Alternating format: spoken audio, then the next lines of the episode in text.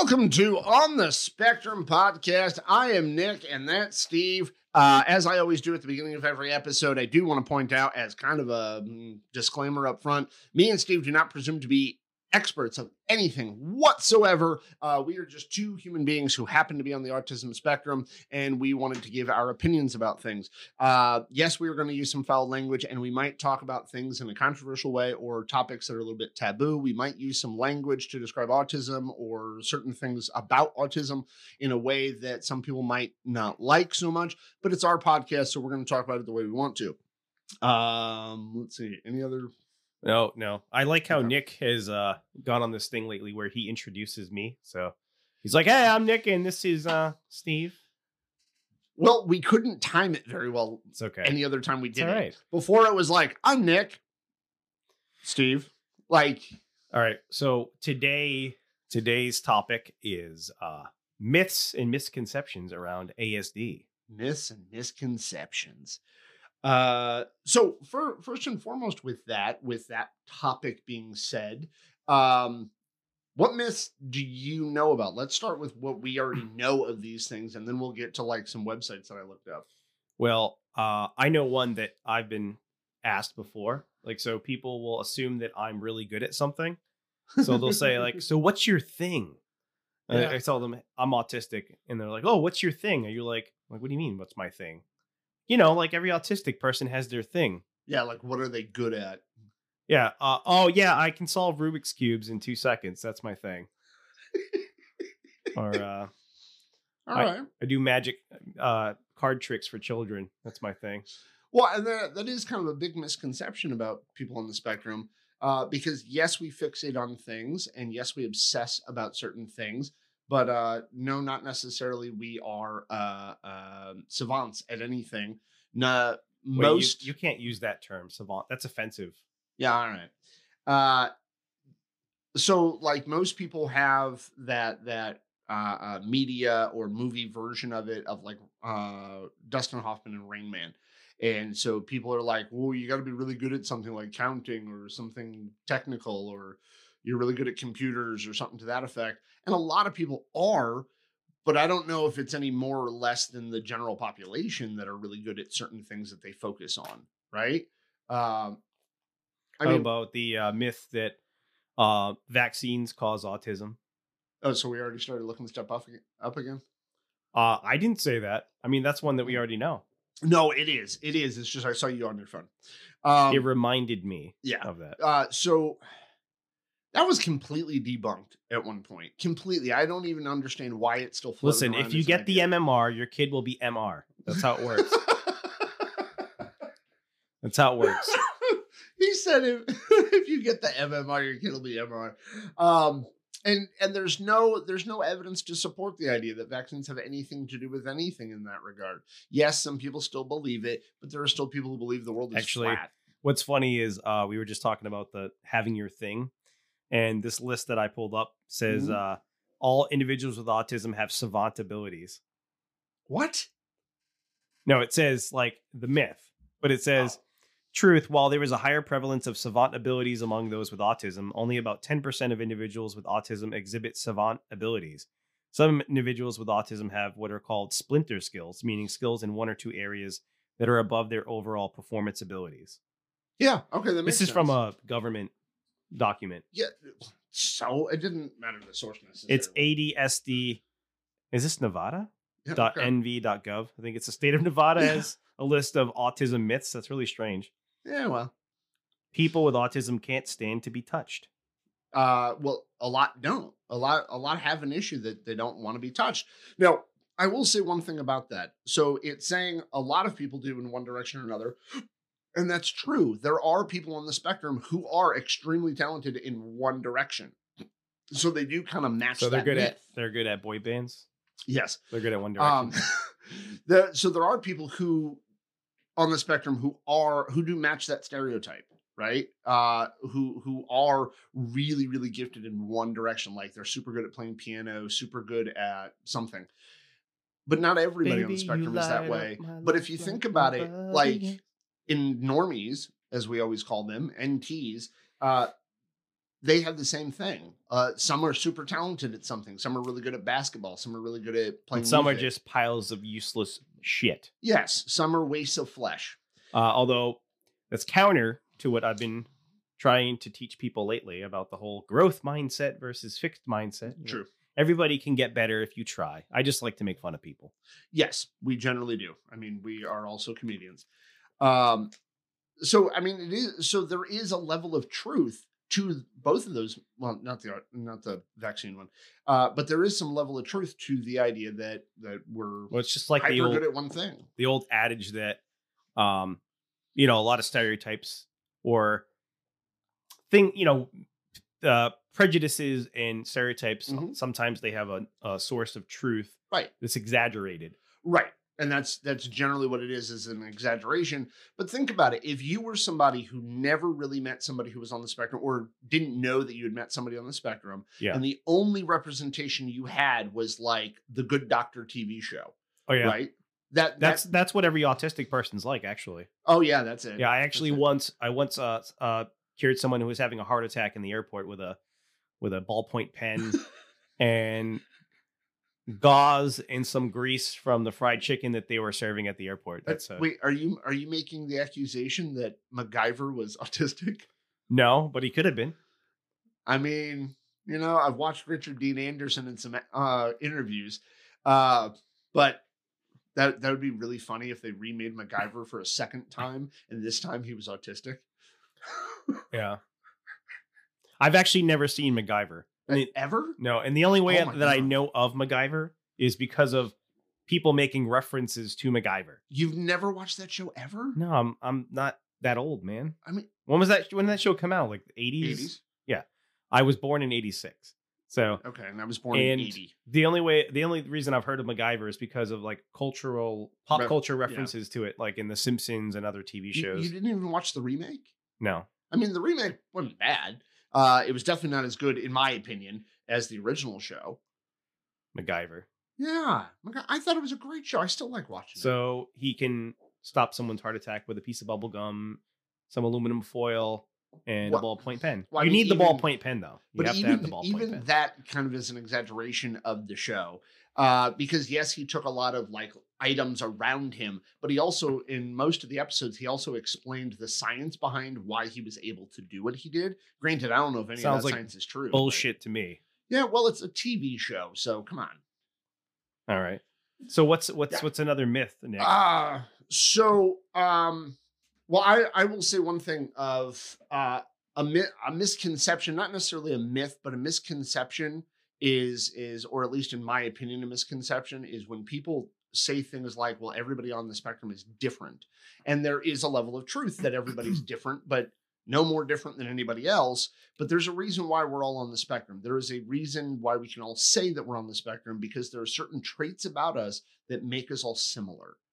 And so to say well we're all different we all have different experiences and we all exist differently it's kind of a misconception that's out there because if it wasn't for certain specific traits that we carry or symptomology if you will uh then we wouldn't say that this grouping of people are all similar in a certain way. And so i actually find it misleading to some people when they have that conversation. I think it's also misleading to people in uh uh the autism community because there's a bunch of people who still don't feel like they fit in because that kind of goes around. Nick, uh, I don't know about you, but I know for a fact that autistic people are a monolith. Okay, are are monolith are a monolith. are a monolith You've never heard of that? i've heard the term Right. monolith before It means that they're all the same. It's like if you Oh. say all black people are X or all Oh. this type of people are, Oh. are this or so like for instance, um the idea that if you are I know, I can't think of a good example that's not offensive, but uh, well how so about what for- here's one that conservatives often say. So Uh-huh. conservatives will say like if there's a, a black person who's conservative yes and then people get mad that the black person is a Republican or whatever. right And then they'll say, "Oh, well, black people are in a monolith. They don't all have to be Democrats." Like that's that's an idea of right how people. Would, um well a a, a myth uh well uh, i gotta stop saying myth i guess but uh, uh i in your terminology um one of those monoliths would be that everybody on the spectrum uh, doesn't want to have social relationships. That's kind of a myth that we don't want to be social. We don't want to have relationships. And that's actually drastically not true. There is some people who, from observation, look like they don't want to have people around and don't need other people. But around. all autistic people are violent. That's that's a you heard that? yeah, Oh my god, who would possibly and have no that? sense of humor. Oh, the no sense of humor thing I get though. No sense of humor who- and uh, Mm. all violent. We're all violent. Um, well, I mean, to extend this out a little bit further to other uh, mental differences, I guess I want to say in a PC way, um, there's also a misconception about mental health issues that those people are more likely to be violent. And statistics dictate that people on uh, uh, with mental health issues uh, who have mental health disorders are actually less violent than the It's only when you give me a bath in hot water. um no like like with uh um I'm glad you when- got the when- reference. and because it happened recently i'm going to bring it up because this is part of where i kind of it's on my mind is with the the nashville uh mass shooter okay uh what a week or two ago Yeah. um everybody said well they have to have something wrong with them and some people are blaming the fact that the person was trans um but a lot of people said well they have to have something wrong with them but statistically though like mental people Yeah, you know what health- was wrong with them? what They probably didn't have enough people in their life who actually showed them any kind of support right or validation or love. Right. Which I think has nothing to do with the fact the person's trans. I think it has everything to do with the fact that people just really are not actually supportive of one another. It's not usually surprising when you find out who a lot of these mass shooters are. Yeah. All the signs are there. It's just no one gives a fuck. Well, it's like you have these people who are um maybe they're autistic, maybe Yeah. they're um an incel, you know, which means that Yeah. nobody wants to sleep with them. May whatever. But basically society has ostracized these people. They treat them like pariahs. right. And then all of a sudden they shoot up and people are like, "Oh, I can't believe they did that." Yeah. Which, come on, come on. Uh, kind of like Adam Lanza when Adam Lanza uh, did the mass shooting in Sandy Hook, Connecticut, right? Um, a lot of people were like, "Oh my god, I can't believe he X Y Z. I can't believe this happened. Uh, how could nobody have known about it?" But the thing about it is, like, people might not have known about it, but they also were not trying to treat him like a human being. Yeah. You know what I mean? Like they were treating him as he's autistic, or they were treating him as if he's lesser in a lot of ways. Yeah, personally, I've always liked Adam Lambert a lot better once he started singing with Once you started singing with Queen, yeah. yeah, okay, of course you'd say that. Jesus. Um, I actually like his music. I didn't think I would, and then all of a sudden, okay, I only started listening to it a couple years ago, but I actually ended up liking a lot of his music. Yes. Um, you also you like a lot of those people, those people, he says. you know, the homosexuals. Yeah, okay, the people are part of the community. Wait, no, I got to be careful now because I already got in trouble for talking about homophobia. So What do you mean in trouble for it? Okay, we made one video. for people on Reddit who got upset because Yeah, yeah. Nick was saying homophobia is a stupid term. Yes. And but we also had people who were supporting that too. Yeah. Uh so one one thing like we're going to talk about like uh things that we fixate on or things that we focus on a great deal. Uh one of my things is language, which is interesting cuz I I have horrible grammar on a regular basis when it comes to how I write, but I fixate on words and definitions and and using them appropriately if you will. And so one of the things that kind of throws me off quite a bit is this idea of that definitions are so super fluid that they can change on the drop of uh, on drop of a dime. Uh, that they can just change all the time, ever, anytime somebody feels like changing it. I agree with you to a certain extent, but you also have to keep in mind that the dictionary doesn't define language. Right. People define language, and Yes. the dictionary is just a reference. So, because language evolves and changes over time. So in in that regard, and I can't believe we're straying off topic this far, but I, I need to focus on this for a second because I think it's important for myths and misconceptions is about the definitions. If people define the definition of it, but nobody agrees on what the definition of a word is or what it's used for or what it is used to describe, then how can we have a conversation about a topic if people aren't agreeing? Listen, you, you're preaching to the choir because you know for a fact that I'm extremely pedantic. Yes. and I, uh, you know, I got made fun of during the roast we did because of Mm. I, I fixated on people using nationality incorrectly. Yes, yes, you did Which, get picked on For that. some reason, it fucking bothers me when people say nationality. Yeah. It fucking triggers me. I don't know why. Because mean- they mean ethnicity. Yes. But like when they say, "Oh, what's your nationality?" I'm like American. Like, no, no. What's your what's your nationality though? I'm like, Right. fucking America. I was born here.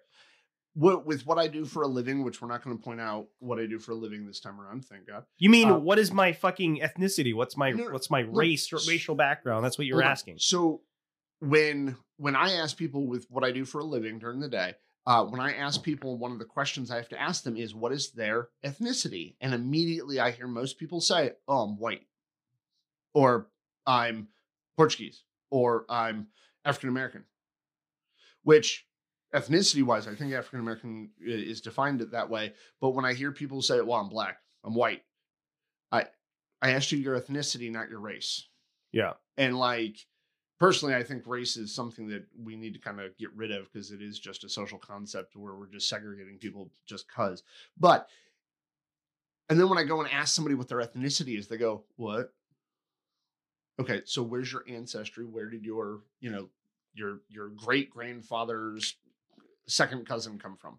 You know well, I what mean, to be to be fair, if you're white, it really doesn't matter. it does I'm though kidding. but- because like you being not Swedish and me being Swedish actually does matter because some of those things culturally do get passed down from one generation to another. I don't know how much or how severe that is, but it does get passed down. Anyway, let let's go back to this mis misconceptions because I think the words and the pedantic thing and the definitions thing tie into that because like um You think you're all uh, instead of Rain Man that you're like Sheldon from The Big Bang Theory? Right. Right. I mean, and like Sheldon does, in my opinion, and I'm going to restate that in my opinion, Sheldon to me is a lot better of a representation of high function autism than Rain Man.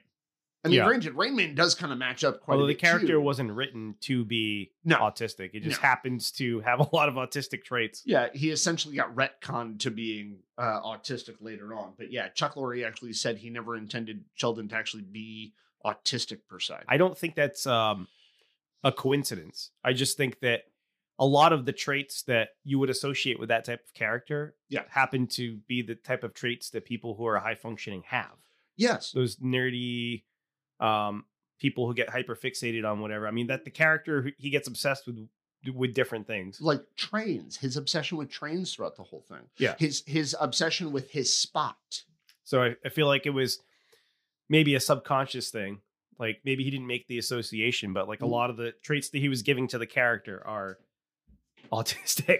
well because all the traits Yeah. that we identify any uh anything in the dsm any mental health issue or any mental health mental mental difference of somebody all of those traits are human traits meaning all human beings have them but it's the level of severity or and i'll say it the level of dysfunction that it creates in somebody's life. I mean that's the difference between like somebody having situational depression or having major depressive disorder Yeah. is the level of dysfunction it creates. So, like when people hear me on this show talk, say high function, I'm not saying the person is more of a human being or deserves to be There treated you are. better. Than You said we should throw all those vegetables in a blender and make a smoothie. Jesus. That's what you said. But I'm not saying that somebody who is lower function is lesser of a human being or deserves less rights. should hear the way he talks when you're around. capable. What I'm saying with high function, low function is how much assistance that the person needs to be able to get along in life.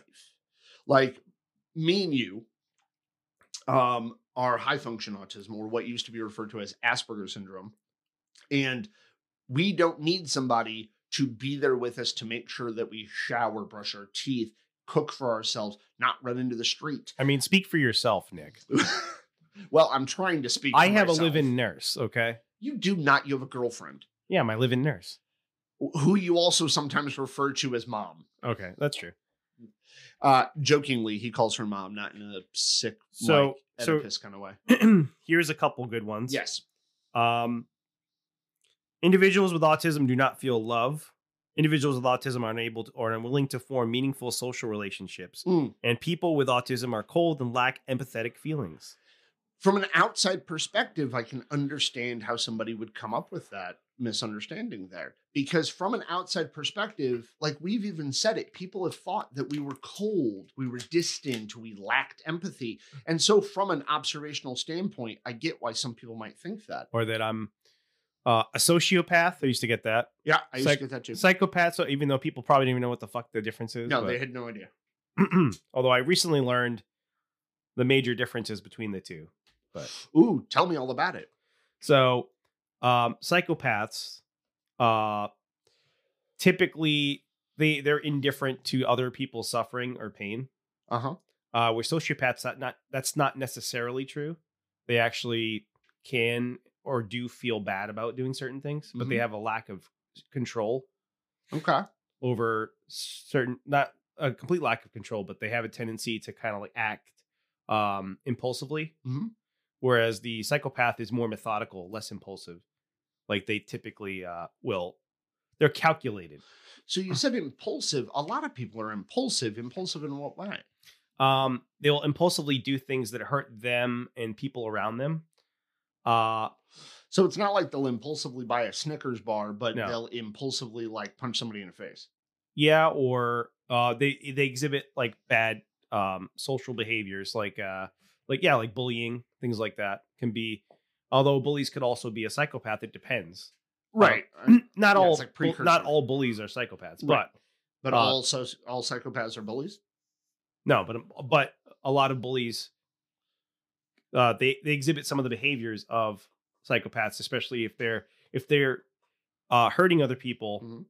Um, but they're typically less im- impulsive, at least from what I read. What I was reading about is that they're they're usually not the type to just act impulsively on emotion. They're more calculated. They enjoy manipulating other people or using people to get whatever they want, Yeah. and they don't care about hurting people. Right. Do you want me to open a window? I just thought of this. Yeah. okay. Although it was funny, we had a conversation about um whether or not like the theory that people like that exist Yes. as a as uh a function like in Ah. the gene pool Right. because throughout history you would need people who would be able to um cull the herd without feeling anything about it. So like if you're Right. if you're a psychopath and you're thrown into battle or thrown into a Mhm. war and you have to kill people and cut their heads off and you just feel nothing. Like I guess that would be useful in that situation where you need somebody to be a cold-blooded killer. Okay. So based on what you just said, uh, I want you to kind of extrapolate this. Based on that, what would be the function uh, biologically or or societally? What would be the function of autistic people? Entertainment.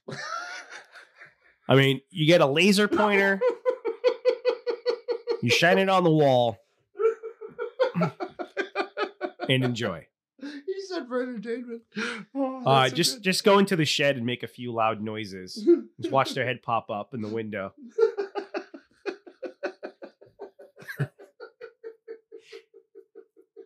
So I, I can make these jokes because they're my people. So yeah, that's why we can make these jokes. Um, we made these jokes long before we knew. Yeah. probably piss some people off. Whatever. Yeah, life happens. Um, well, we're gonna end up offending somebody. It's a Um, joke. Hell, the fact that I keep saying high function, somebody's gonna get pissed. Although about it. I would, if I had to, I don't, think that autism is a evolution or anything like that. Um, because in many ways it's it's, uh, in what in many ways it's it's a disability, it's a hindrance, right? It- but there are uh one of the other myths I was reading about is Yeah. that autism is new, like that it Yeah. hasn't been around, but it has been around for it for has. forever. Yeah. and if you were to try to make the argument or plead the case of Mhm. why autism could exist from an evolutionary standpoint right, the only thing I can think of is uh, progress, because there are a lot of people who are on the spectrum who have helped move humanity forward when it comes to things like math, science, art.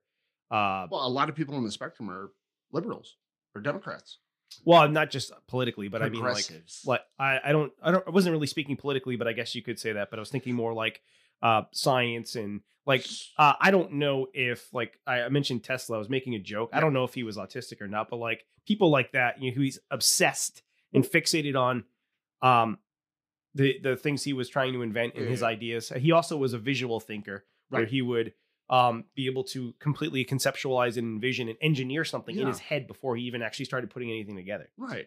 So when I said liberal, I don't automatically associate progressive and liberal with Democrat. but I, I put all three of those because yes, a lot of people on the spectrum are Democrats, Well, but we're also very progressive kind of thinkers uh, in a lot of ways. Like we Republicans at- used to be. Well, I was saying I- because yeah, okay. You could, I wouldn't associate it with Democrats anyway because Democrats haven't always been the liberal party. right, okay. So I really wanted to focus when I said all three of them. Sorry, really on that's the my that's my liberal. pedantic coming yeah, out. uh, which I, I agree with you. Um, more of the progressive liberal part of it because we happen to be far more, at least in my opinion and in my experience, we happen to be far more accepting, inclusive, and understanding of others. So I find us to be far more progressive in that way. Yeah, I too like flow. The car insurance lady. Yeah, Sorry, I just I can't help myself sometimes. that's all right. That's all right. I mean, we're doing a podcast and we're entertaining people. We have tendency to make jokes. I mean, granted, we're talking about a subject that I take very seriously, even though I find a lot of his Myth. funny. Autism is caused by poor parenting or refrigerator mothers. Wait, wait, hold on. Before we go to that one, because I do want to talk about that one, but I want to go back to the the love and the empathy and all of that. We- We don't have it, Nick. It's okay. You can tell them the truth. Just let them all know. Because- we we so you know how like uh um David Icke Who? and uh David Icke and Alex Jones and all those people, they talk about the lizard people. The lizard people are real. Alex Jones. We Oh, are the the fat we are the lizard guy, people, autistic the people. conservative. We are the reptilians that control everything behind the scenes, and we are cold blooded. We don't have emotions. we prey on other people, and we're actually shapeshifters. So I'm able to. I act. I'm actually Hillary Clinton. Like I am Hillary. Clinton. I shapeshift into her for fun. we're shapeshifters. Yes. We're the new bad guy in uh, have you ever heard of- season three. Have you ever heard of David Icke? I have no idea who David Icke is. Dude, don't idea. don't look into it. But he's he's a he's a British conspiracy theorist guy who he was the guy who came up with the whole idea that all of the the people who run the world are reptilians, shapeshifters. Never heard of that? well, I I did, but only because of you. Um, he's considered a, a like a crazy person. What do they call it in in a, a nutter? A nutter. In the UK, they say you're a nutter. Oh, all You right. like you're yeah, yeah, they're calling him crazy. Yeah, because he Yeah. he believes that um like uh the royal family and the Bushes and the Clintons are all reptilian beings, Oh my god. and that there's they're part of the Illuminati and all this stuff. Yeah, he's like this. Jesus. But I find that stuff fascinating, so I, I- like, like- to. I only know of a lot of these people, like Alex Jones Yeah. and him, and and like prior to you, I'd never heard of Ben Shapiro and and like even Jordan Peterson. I didn't don't know why. I enjoy. Although I'm not, I'm not, I'm definitely not saying that Alex Jones, Ben Shapiro, and Jordan Peterson believe this reptilian thing. I'm No. not saying all of them are the same people. I get fascinated by beliefs. people with with weird ideas. You really do. because I know, really like, I know this is all bullshit, but I can't help. I just want to hear what this, like, what is this crazy theory about uh, the Earth being hollow and lizard Yeah. people living in the middle, and It is that they- actually. they they predate humanity. Like, basically, they were our reptilian overlords. Like, wow. it's uh, it's almost like Scientology in a way. But so getting back to the love thing though, Yeah. because like that's a really important one to me because a lot of us are accused of having a lack of empathy or a lack of understanding of. I just told everybody that we do. and I know you just said yes because you were kidding, but like when it comes to that, I do understand how that misconception about us has come about because from the exterior, that's how we seem. Like when I talk to other people on the spectrum, there are times where I'm like, do you even understand that like the conversation is done? Like move on or or like do you have any idea how uncomfortable you're making somebody with what you're saying right now? I get that because well we we don't we don't have a good understanding of that. Or So- people people think that I never care about what they say, Right. or especially since I have a hard time maintaining eye contact typically during a Yeah. uh, so people think I'm not listening or when I am listening that I don't give a shit. Right. And I'm like, no, I do, but like I just don't Right. have the same emotional response that you do. Right. Uh, I've always found that that and and this could be my own misconception of things, but this is my belief that most of us on the spectrum actually have a much higher emotional quotient than most other people. Um, we have maybe a hell of a lot of emotion in us. one thing that um I actually that's a stereotype about autistic people that Mhm. actually is true for me is I've always had kind of an innate connection and understanding with animals. Okay. Um, so that I was that's one thing that um that that lady we were talking about, Temple Grandin. She talks about uh, people who with certain types of brains or people on the spectrum uh, understanding animals better. Mm. I don't know if there's any truth to that at all, but it, I know for me, I've always like when I meet an animal, dog, cat, uh, bird, whatever, um, I typically bond with the animal pretty quickly. And Huh. people around me have always pointed out that animals are just drawn to me, and I feel like I just get them better. Like I can read their body Right. language, and I don't. It's not like I've studied it. I just like it's one of those things where stray cats have always come up to me Right. I go to someone's house and uh they're like, "Oh, that cat hates everybody," and the cat comes over to me and like I just I th- I know for cats in particular that there's certain traits about autism that make them feel comfortable because cats are drawn to people who are um kind of neutral, Okay. calm. If you blink slow, for instance, cats will feel more comfortable around you. If you Nu- nu- neutral and calm. right, And a lot of us have anxiety issues. uh, but we don't typically show a lot. That's true. What I'm saying. So, but I don't know. I, I've always had the opposite reaction. Like I actually find Animals. animals, harder to get near Really? because they're harder to read. I feel like I just naturally understand animals. I don't know. I am much harder. Like I love dogs now, but only because I kind of pushed myself to to kind of overcome my a- angst, if you will, about animal about dogs. I am. And so now I love them and I love being around them. But for a very long time in my life, I didn't. I was very kind of scared of all animals because I couldn't read them. I didn't know what their intention was. So- I didn't know what their motives were. if there are any other autistic people listening and you are a cat whisperer like me, leave a comment because I'm just Oh. wondering how many other people out there uh, um, have the same experience that I have with Hmm. animals. Well, um, so I forgot to say this at the beginning. If you like or dislike anything that we talk about in this episode, please leave a comment on whatever podcast uh, uh, service that you use. Drop some questions. Tell us some topics you want us to talk about, or you'd like to hear us talk about, or if you're interested in being on the show, drop a line. We'd also like we'll to hear your it. hate. We love hate mail. We So do You absolutely. want to tell us how stupid we are, how bigoted, Yeah. how ignorant, Right. um, how ugly we are, which you can't see us, but I assure you we are ugly. Yes. Um, so Yes, yeah, agreed. we want to hear it. We want to hear from you. We want Uh, your hate mail. Yeah, we want either one. Because honestly, if I say something or Steve says something that you find it's it's we're perpetuating bad uh, misconceptions or myths, let us know what you think about it. Let us know if you think that we're just completely off base. We would actually enjoy having that conversation. Uh, let Let's go to the next myth or misconception. Well, what about the, the refrigerator mom one? Oh yeah, yeah, yeah. Well, I actually don't know that one very well. So the refrigerator mom one to me was kind of perpetuated and or created because they wanted to find a reason why. They wanted to try to come up with a causality, if you will, for autism. And so they blamed the parent. They blamed the the raising of the child. And So, like the idea if you just put the kid in front of a TV all day yeah, and they don't socialize enough yeah, yeah, that they're like going to be autistic. The refrigerator autistic. mom indicates like didn't give enough love and affection, so the child learned to not give love and affection in the same way. Yeah. relatively speaking and that's complete bullshit it's complete bullshit uh because yes the way we're raised does impact how we treat others it does impact who we are as people as we get older but just because your mom did not give you x amount or what somebody might refer to as a good amount or a bad amount of affection doesn't mean you yourself can't learn to be affectionate and emote to others uh, and by no means can it change the actual physical structure of your brain in that way. It doesn't change your biology. And there's a ton of research out there that says that folks on the spectrum have a different shape, a different density in parts of their brain. Yeah. And there's no way you can change that through parenting, if you will. I mean, maybe somebody could argue that your brain changes shape or whatever throughout your lifetime.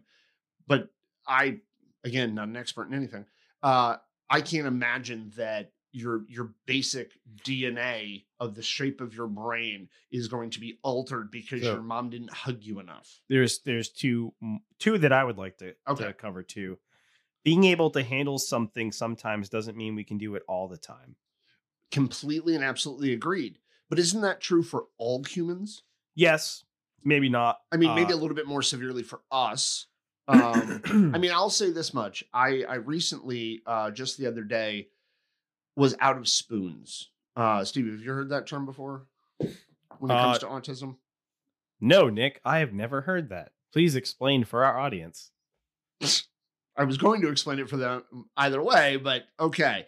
So So Uh, I was being a good. Yeah, you you really were, and I just thought it was funny the way you articulated it. Anyway, so uh, the idea of spoons is uh, a concept I heard about and read about uh, a couple of years back. That we start off our morning with X amount of spoons, and it's just kind of a way to communicate to somebody that you're kind of running low. Right. So these spoons, um, some of them may be pretty and beautiful spoons. Some Uh-huh. of them might use be used to cook crystal meth. uh huh. Um, Uh, and they basically represent our ability, our tolerance in our day, our ability to handle things in our day, and or our our sensory overload uh, when we run out. And so I actually had a day the other day where I was just out of spoons altogether, and I was bringing my daughter to karate. And I already knew I'd run out of spoons that day because I had kind of a stressful day. I had kind of a big deal emotional day because of what I do for a living. And I got to karate with her. I, I was just bringing her to karate and I just felt like I was completely out of spoons. I didn't want to be around anybody. I couldn't handle noise anymore, and my senses were going crazy.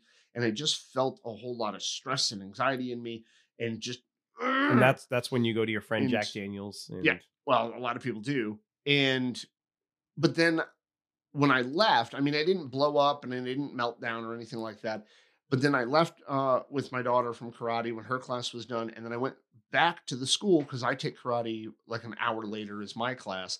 And when I got there, I just felt already so overwhelmed that I just really couldn't function in class very well. And I couldn't focus on what I was doing. And it was just really hard for me to deal with anything. And granted, anytime I work out or or feel sweat on me, I'm already kind of because of my my tactile issues. Um, but then already feeling as if I was out of spoons, and then feeling myself sweat and feeling myself exercising and my heart rate going up, it just pushed me even more so. And it was just kind of hard to function, and it almost felt like uh, a, panic attack kind of feeling yeah. on me, uh, almost like a trauma response feeling on me. And it was just really hard to function. Then when I got home from class, I, I told my my fiance that I was just out of spoons, and she understood what I meant. And she was like, "Okay, what can I do for you?" And I was like, "There's nothing you can do for me. You know that." And so I just needed time away from things and to kind of get out of my head and kind That's of when I would ugh, put on a video game and veg out. For Right. A while. which in our community is referred to as stimming. Uh, and that's kind of how we cope. It's kind of how we, you know, comfort ourselves, if you will. And Yeah. so it, it's it was just a bad day. I haven't had a day like that for a long time. You need some some iced tea. Yeah. I mean, I I mean, I had a cup of coffee because that's something that kind of calms me down is coffee. I love coffee. You see the guy who did the song "Good Day" or whatever. Good good day. I don't know. I was trying to make a joke. It didn't work. Oh, yeah, all right. So, Yeah. um, before we wrap up this particular episode, Oh, we're already at that point? I don't know. I think we are. Oh, all right. Do you really feel we're there? before we wrap up, Okay. there's the biggest myth of all. Biggest myth of all. Yes. Yeah. Autism can be cured. Oh, oh, fuck that. Um, one, and that actually goes with the the idea that autism is a disease, and no, it is not. And can it be cured? No. And even if we could find a cure for it, why would we? Yes, there is a cure. It's called eugenics, Nick. Ah! And we don't need that old fashioned advocate. that old fashioned uh, Margaret Sanger eugenics. We need not that old fashioned Hitler eugenics. Modern eugenics, where you can actually pick out your child's genes. That's the future, Nick. Uh, no one's going to choose to have an autistic child. if there was a cure, and I'm not saying that we should cure autism because I do not believe in curing autism. you ever I don't hear- believe it's a thing to cure. You ever hear that? Um, this is I know I know how you feel about this already, but I'm going to bring it up anyway. Yep. You ever seen that TED Talks with the guy who has Down syndrome? No. So there's a TED Talk. I Uh-huh. thought I talked to you about this before. There's a Might TED. Talk of this guy who has Down syndrome. Uh huh. and he was talking about how he doesn't like the idea of people being able to pick what genes their kids have. Yeah. Because he wouldn't exist. Right. And his kid, his parents didn't choose to abort him. They didn't choose to do all these other things. They chose to have him. Right. And he doesn't, even though he knows that he has limitations Uh huh. or that he's struggled because of having Down syndrome, Yeah. he still thinks that his life is valuable and that he has the right to exist. I, and I agree with both of them. His life does have value, and he does have a right to exist. I, I actually am not a big fan of the fact that we can alter genetics and allow people to tailor. But it's it's custom tailor their controversial because a lot of people probably wouldn't want to have a kid with Down syndrome. they probably wouldn't. They- But- they, probably wouldn't want to have a nonverbal autistic kid either. At the same time, I still felt a lot of sympathy yeah, for him because I'm like, yeah, shit. I mean, he's up there basically saying, so you're saying that I don't have a right to exist. right, And what do you say to that when you're looking someone in the face and it's like, yeah, I know I have Down syndrome, but right, and obviously he was he had Down syndrome, but he was at a level where he could right. And I communicate and and I will say in that regard, like if and I, and I guess I can kind of understand why why maybe a parent would kind of go in that direction or want to go in that direction because if you had a, the way to make sure that your kid had the best chance possible at a less stressful uh, non-struggle in life or minimize the amount of struggle they're going to have in life why wouldn't you? And on a pra- in a practical way or a very logical way it makes sense. But at the same time do you have the right to decide what struggles what issues and and what your kid's going to go through? I don't think you have that right. Uh i mean people are going to do it um but like for me there have been struggles in my life that are due to autism and bipolar uh, yes, there has been issues that I've gone through that were really hard for me because of those things, or uh, those things at least contributed to it. But would I give up any of those to be a different person? And no, because those things have also provided me a lot of good things in my life too, and they've also been advantages at times in my life. Uh, so I, I don't I don't like the idea of custom tailoring your children like that um i mean some of the some of the issues that we go through as autistic people could if our parents were better knowledgeable or more knowledgeable or or better trained or skilled in people with autism or autism traits or things like that could we all have a little bit more fruitful or successful or or satisfying lives? Maybe.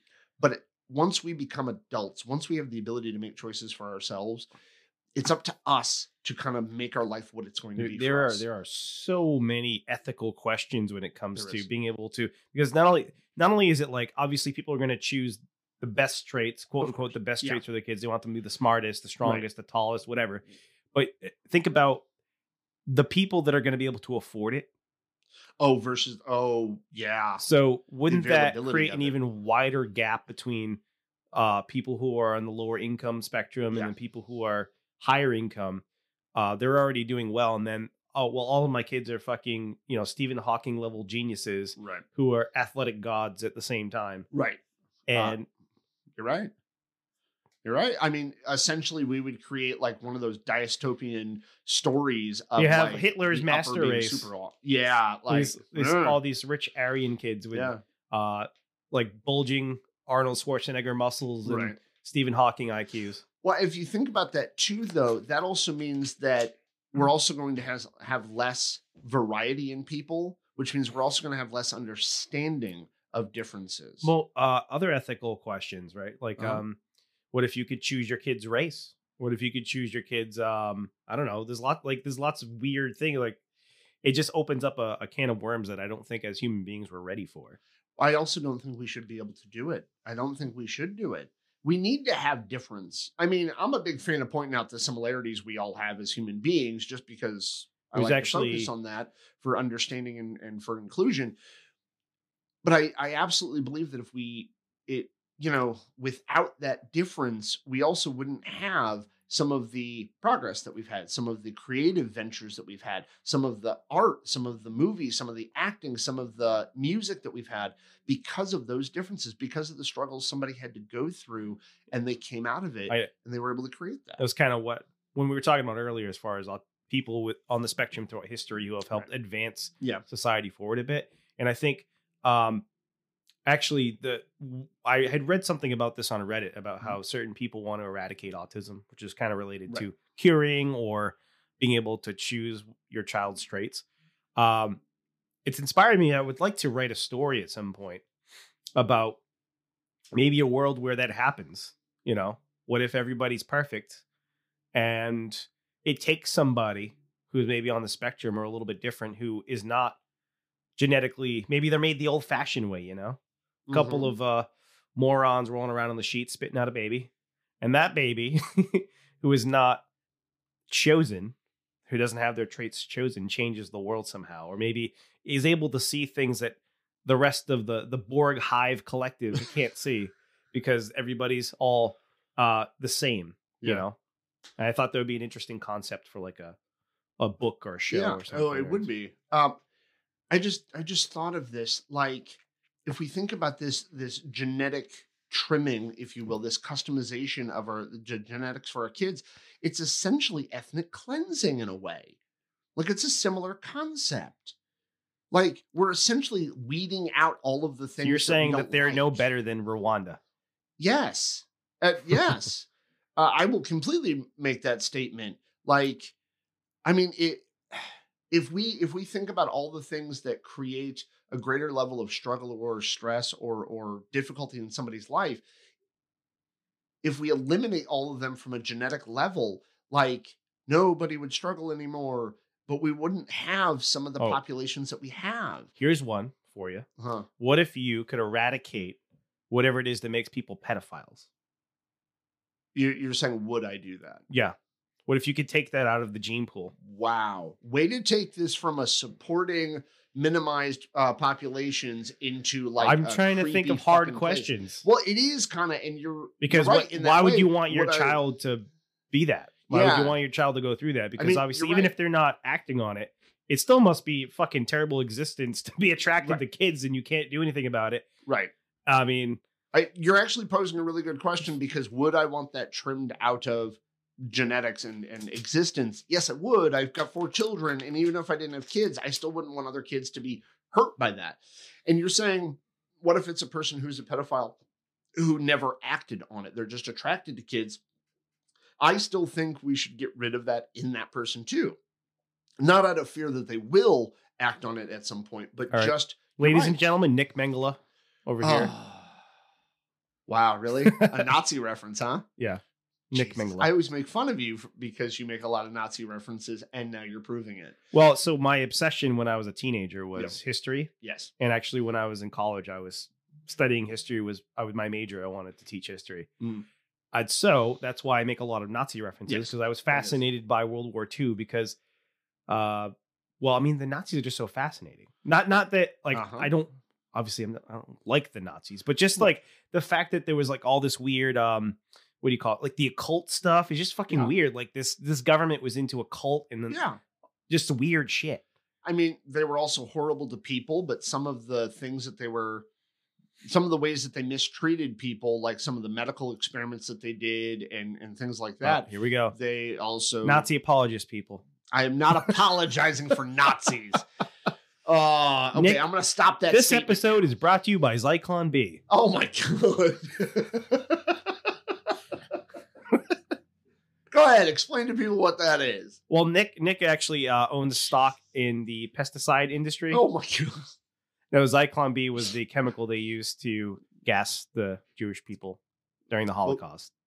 Gas people. Yeah. Because it wasn't just no, Jewish it was used for primarily for rats, I think, wasn't it? Yes, it was. And they used it to kill Yeah. people in concentration camps, which were, yes, predominantly Jewish people, but there were also other people in those concentration Like camps. Like people with well. the tism, people with the tism, people with any mental health people with the with the gay. uh, a- gay people, anybody who would have identified as LGBTQ, um, any different races, any different race. that, no, like, that's impossible because autism didn't start until the 70s when people were watching television every day. apparently, And Yeah. also, transgender wasn't a thing back then either. So supposedly, yeah, according to some, there were no, there may be some G's and, and L's, but nothing else at that point. supposedly, It was a very small Uh, alphabet. uh, it, except for somebody once told me that the Marquis de Sade, Yeah. uh, that that guy who was who was very um, sexually experimental, uh, let's call him. Uh, somebody actually once told me that uh, he would be uh, identified as a transgender nowadays. Oh. as somebody who would be transgender now. Okay. Uh, Is that based on the DSM or? no, no, no. Uh, uh, this Wait, uh, no, is that that's not in the DSM anymore, right? what Gen- transgender? gender dysphoria. That they removed yes, it is. It's still there. I thought Uh, they took it what- out. Actually, I got to look. hundred percent, I got to look that up. Well, no, because there's also a difference between, at least from what I understand, there's a difference between gender dysphoria and transgender. Right, that's what I'm saying. It used Yeah. to be that's what the diagnosis was if you were Right. trans was gender dysphoria. But Yeah, I thought they changed it or removed it because of the like you know where things have gone No, you're, you're making a valid point. I'm actually going to look it up real quick uh, to see if it's still in there because I thought it was. Um, This episode is brought to you by Woody's Strap-ons. uh, dysphoria is a term that describes a sense of unease that a person may have because of a mismanagement. Blah, that sounds fucking dumb. Uh, Ladies and gentlemen, Nick is uh, googling in real time. Yes, I am. I Uh, might- I oh, might- a concept uh, designated in the DSM-5 TR as clinically significant distress or impairment related to gender incongruence, meaning in your head one, physically body different. Um, yeah, so it's still there. It's Oh, still there.